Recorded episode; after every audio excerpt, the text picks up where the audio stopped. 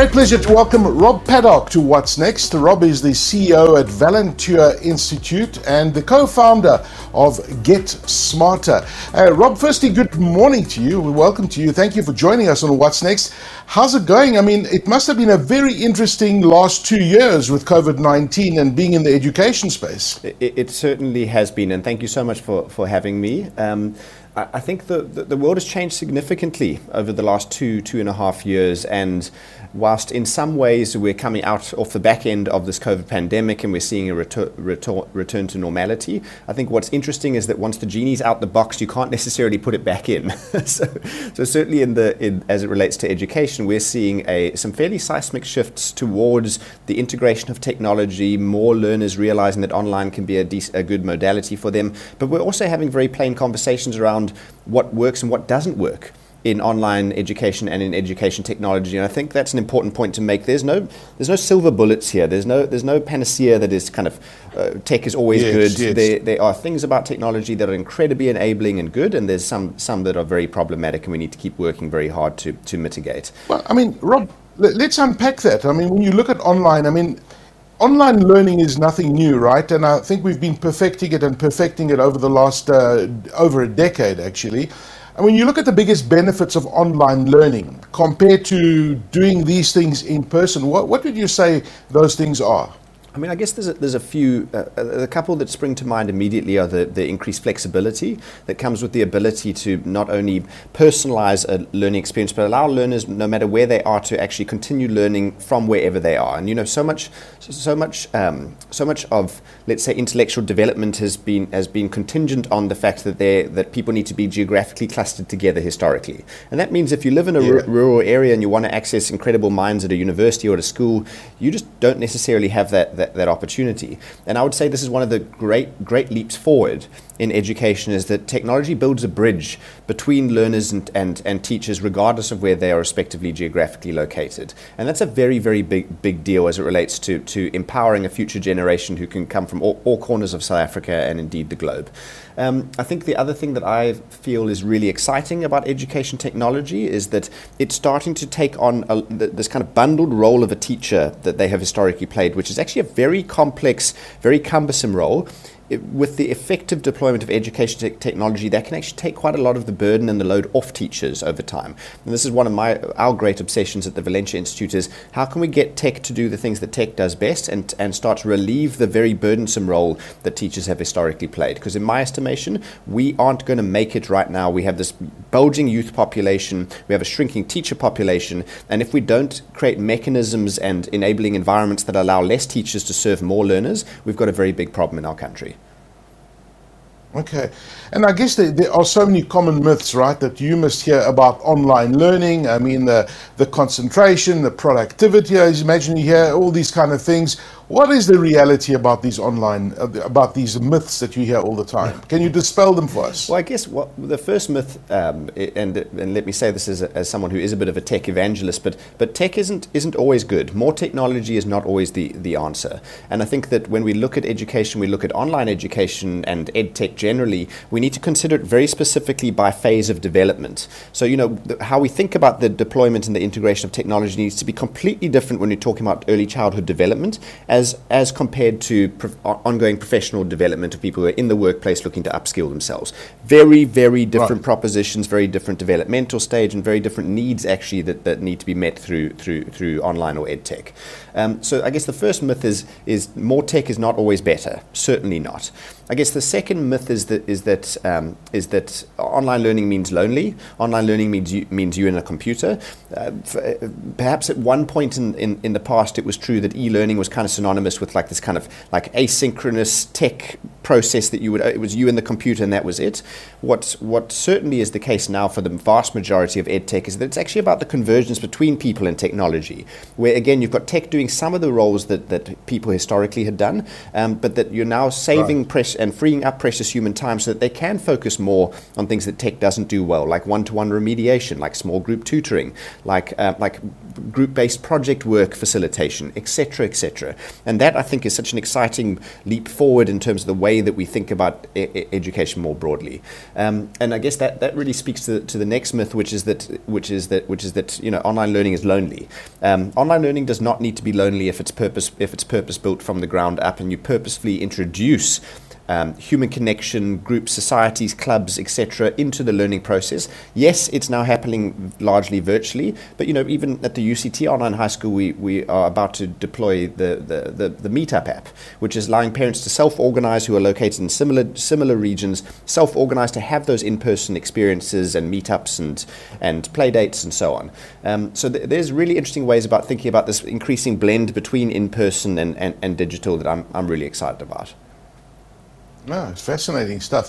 When you look at the challenges that uh, at online facing, that online learning faces, for example, when you look at high schools and tertiary educations, both locally and worldwide. And one of the things that I've picked in, in South Africa, especially when it comes to university students, is, uh, is connectivity in our country. I think that still is a barrier. Yeah. I, I don't know if that's the trend you're picking up. Yeah, it, it, it is it is a foundational barrier to to creating more, let's call it digital equity in our country, is connectivity and access to the appropriate hard, hardware and software.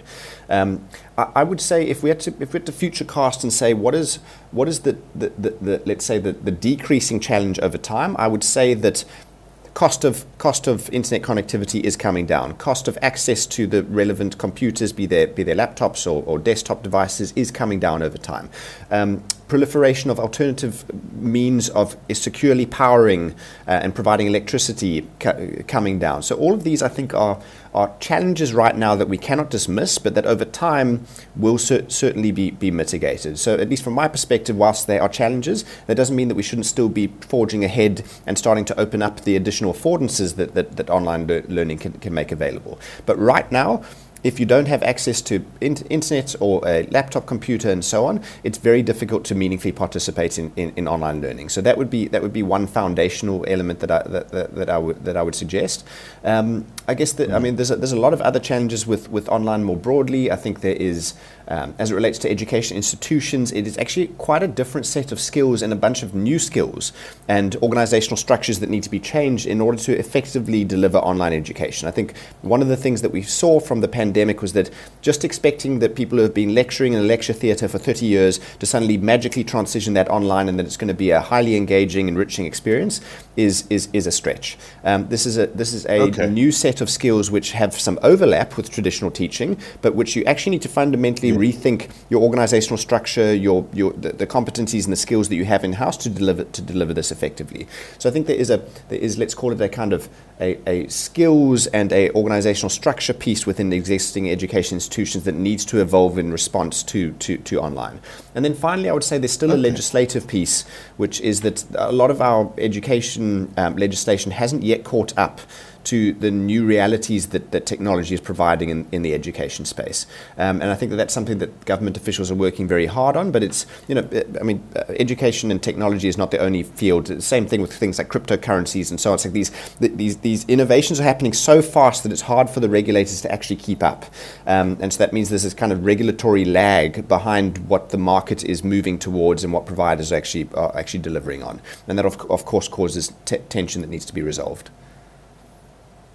Yeah, it's it's actually quite fascinating, and it almost talks to there needs to be this mind shift, right, uh, and, and look at education completely differently because, like everything else, it's evolved. And when you look at the current state of online uh, in in South Africa, online learning and the industry, uh, it it, it must have grown significantly uh, since the uh, pandemic started. Um, how much do you think it can grow in, into the future? How much growth have we seen, firstly, in the last two years?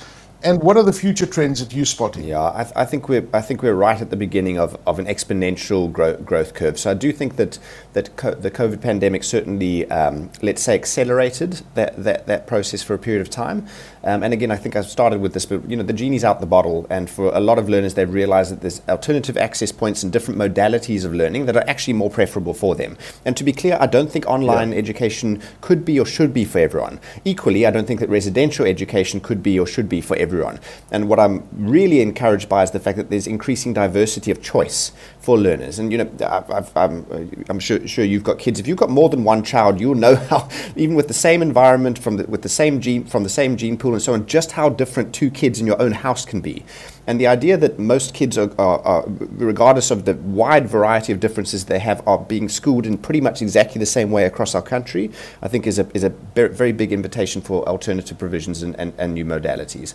Um, I guess to answer your question more directly, there's been exponential growth. Um, when we started, we were, the, we were one of two online schools in South Africa. There's now 32 online schools in South Africa alone. So I think that wow. gives you a sense of the kind of exponential growth just in terms of providers in response to the demand.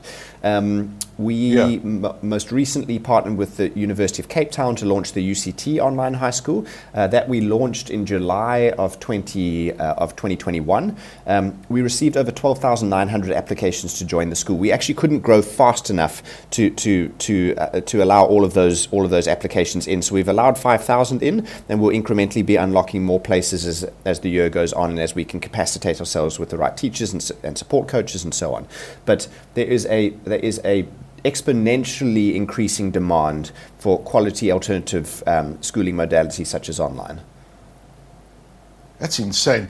You know, Rob, I was just thinking as you were talking and looking at this growth that you're experiencing, and you were just talking about the different models. I mean, when you look at work, for example, a lot of people talk about this this hybrid model. Do you think a hybrid model can work alongside an online platform with an education point of view. And I'm automatically thinking about physics, for example, and you know, being in class physically to see an experiment. Um, and then I guess you can, you know, if you've got a physical structure of a school, you can kind of alternate kids on a Monday, Tuesday, yep. Wednesday. I mean, is a hybrid model a reality when it comes to online learning? it, it is, and it is already. Um, so we've got a number of projects which we call either boutique campuses or micro schools, where learners are still coming to a physical space where, and they look very much like kind of co-working spaces. Um, but all of their teaching and learning is taking place online with support from teachers around the country, uh, using the affordances of education technology, etc. But they're coming to a physical space, which means that they have yeah. opportunities for socialization excuse me, extracurricular. And to your point, can engage in some of the areas where online technologies aren't yet up to scratch. And there are virtual lab simulations and so on, which are good, but the actual practical experience of working in a lab is, is, is of course, very different and very, very beneficial. Um, so we're certainly seeing that. Okay. We have a really great project uh, with the Western Cape Education Department in Mitchell's Plain in a very challenged area where we've seen learners in a, a blended learning micro school um, make make an average grade level leap of three years in, in, in one academic year with us, which is just huge in terms of the, the, the implications, sure. and we're able to run this at a cost that is very similar to what the what the government is currently spending per, per learner per year. So I think it, it is it is high time that we start to introduce new possibilities, and and particularly for the more vulnerable po- portion of our population, I believe that blended learning has to be the solution. I don't think if you, uh, I mean, as an example, if you don't have an enabling home environment and mom and dad are fighting and or there's substance abuse within within the home, one of the functions that schools perform for children is acting as a safe harbor from the very harsh realities that they experience at home. So just expecting that they could study right. completely online from home is not necessarily realistic for for many many people in our population. But the idea of blending the best of what technology can do with the safety of physical space and the reliable internet connectivity, infrastructure, etc., is something that we believe in very, very strongly. And here's the best part now you don't need to spend 120 to 160 million rand to build new schools. You can take existing infrastructure and repurpose it for, well, exactly. for, for blended learning. And that our school in Mitchell's Plain is a repurposed storeroom and you think to yourself, well, jeepers, what, what, ha- what, happens if we think differently about the deployment of capital expenditure in, in, in, in, our Department of Basic Education budget, and we're no longer looking at building new schools, but actually repurposing existing infrastructure and making sure that it's kitted out with the appropriate technology so that learners can engage in blended learning? Geez, what an exciting space. I mean, Rob, you're the CEO of Valenture Institute. Could you please tell us more about this particular organization? And I'm very curious as to how you came up with the name Valenture. sure. well, am I pronouncing it correct? Yeah, pr- pretty close. So it's actually a portmanteau of, of uh, valiant and adventure. Um, and it's actually a, a, a um, the name uh, my, my my chancellor who sadly now has, has passed away um, came came up with the name and his his view and he was an incredible uh, professor at Harvard University launched all of their big big um, edtech initiatives and and MOOC MOOC platforms and so on um, but he, he's often he's always been of the opinion that education really is it's this combination of both this this need to be brave and to valiantly move forward, but it's an adventure. You know, like it's it's something that should be exploratory and should be stimulating and, and should be can keep you on the edge of your seat. Um, so it's effectively a portmanteau of valiant and adventure, and that's and that's that's where Valenture um, comes from. Valenture, Valenture, exactly. Valenture, is that right? exactly right. I love it. I love the name. It's such a cool uh, name. thank you. Um, so so that that's where the name comes from. Um, so Valenture Institute is a, a, a so, social impact focused global education technology business. Um, our mission is to transform physical limitations into digital education opportunities. And what we, the, the way that we do that is we, partner with these incredible education institutions, such as St. Stithians, such as the University of Cape Town, to, to launch and offer online school opportunities. Um, so we have two, two main offerings at the moment, both with St. Stithians and UCT, and very shortly we'll be announcing a new partnership with a, with a major UK, UK institution as well. Um, our focus is exclusively on emerging economies. With the UCT Online High School, our offering is available at just 2,000 Rand a month, which makes us one of the most pri- uh, affordable private schools in the country. Um, and again, our, our, mission and our mandate is to make sure that we take what has historically been seen as, as, as um, uh, uh, communities with, with less opportunity and making sure that we transform that into, into education opportunities. Okay. Uh, so you mentioned just now that uh, Valenture uh, Institute has partnered with St. Stithians, mm. which of course is one of the most prestigious schools in South mm. Africa, with uh, the St. Stithians Online High School. Could you explain why this particular online high school is superior and, and the Valenture Institute uh, contributing to this elite experience?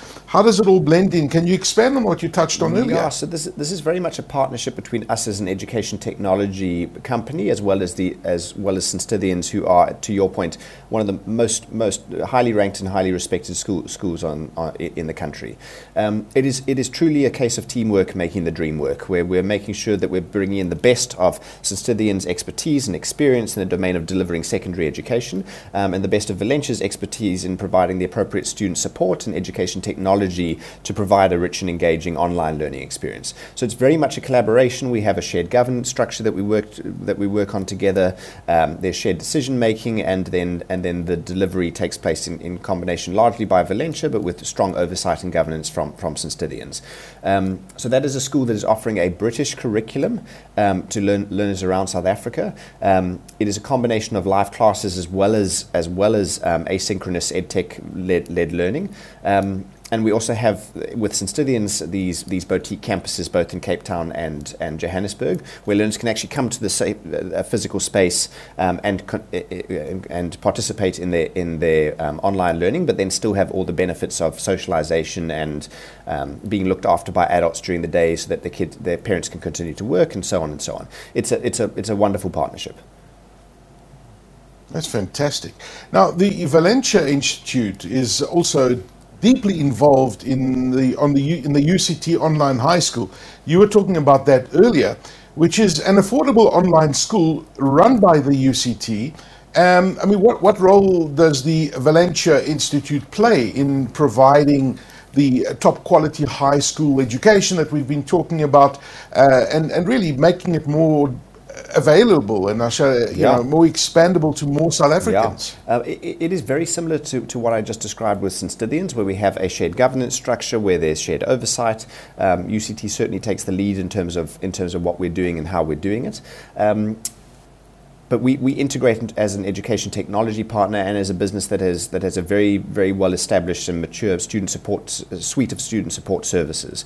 Um, so I, with UCT, it's really interesting as well because it's a university. Um, there's strong quality assurance and oversight from from from the university. We have faculty members who are doing guest lecture series for for our students. Um, we integrate with the career services office, with the admissions office, and so on. So there's this really interesting bridge between secondary and tertiary schooling that, that, that we're creating, which I'm really excited about. And I, I guess this comes from a bit of a, a philosophical belief that I don't there, there, are these really strong disjoints between different sectors of our education mm. system, between junior and high, between high and tertiary. There are these very yeah. these steep kind of drop offs, and we need more integration between the different sectors. And I think this is one of the things that we're doing at the UCT Online High School is that we're creating more of a seamless pathway between um, secondary and tertiary.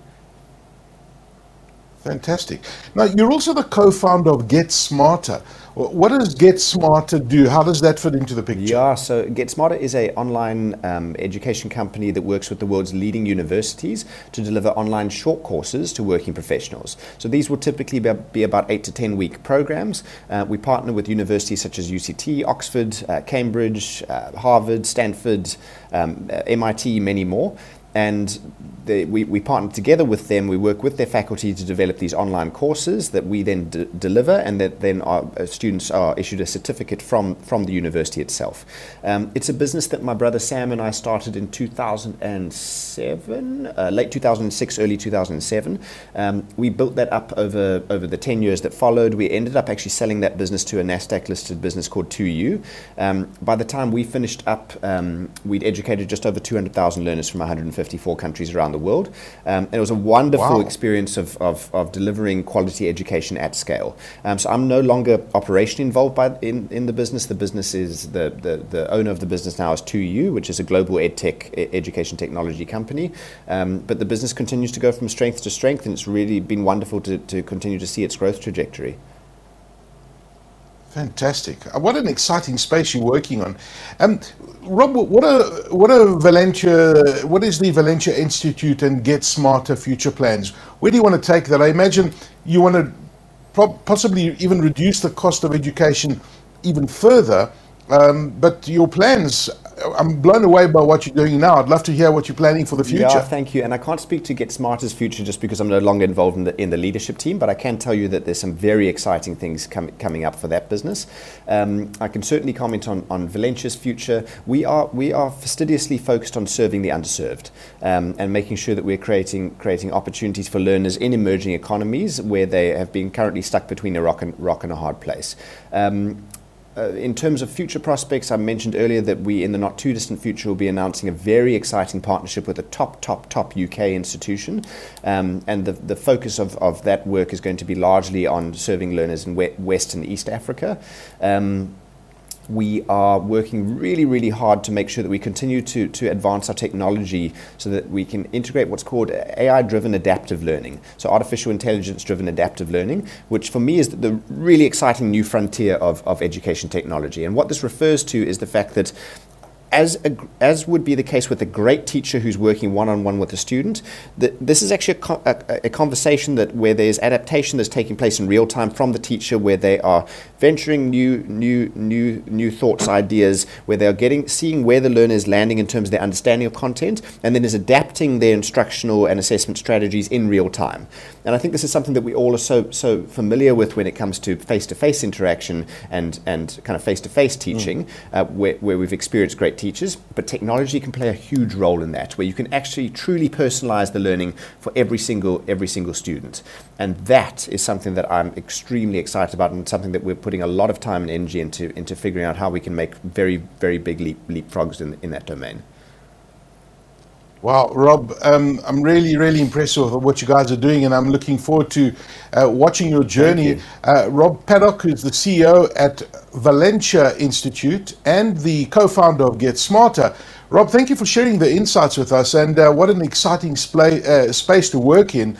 And, um, and also, I mean, it, must be incredibly rewarding. You know, I wanted to ask you if there's any kind of um, insights in, and, and, and actually stats and data that shows that um, people who do online tuition and online studying are getting higher grades than being at school. Is there such a comparison that, you know, are you finding that people who are online focus more get higher grades or, or, or is it the same as being in a school classroom? Yeah, you know what's so interesting is that is that online is not online is not online, and what I mean by that is that is that in the same way that you know saying uh, how effective is residential education, it's actually a question that's almost impossible to answer because you actually need to get down to the level of granularity is re- residential education at which school and with, with which students and with what kind of socioeconomic context that they find themselves in and so on and so on. So, so uh, Right. um, and, and there's such a range of online providers. Some online providers are basically school over Zoom.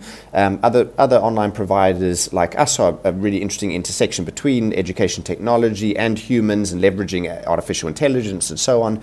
Um, and so it's quite diff- difficult to make a baseline comparison uh, across the board. But what I can tell you is that in our context, we have learners in Mitchell's Plain who we've seen jump an average of three grade levels in one year through the blended learning micro school that we're running in, in, in collaboration with the Western Cape Education Department. Wow. That is simply unheard of in terms of in terms of academic gain in a year.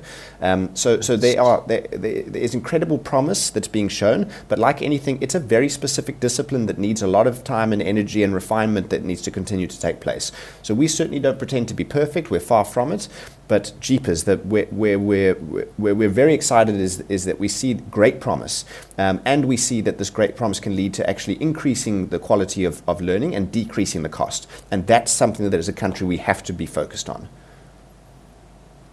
Rob, so good chatting to you. Rob Paddock, CEO at Valenture Institute, co-founder of Get Smarter. Thank you for your time and thank you for joining us on uh, What's Next and sharing those insights with Thank us. you so much. Wishing you all the best in the future. Really Thanks, Rob. appreciate Take it. care. Thanks so much.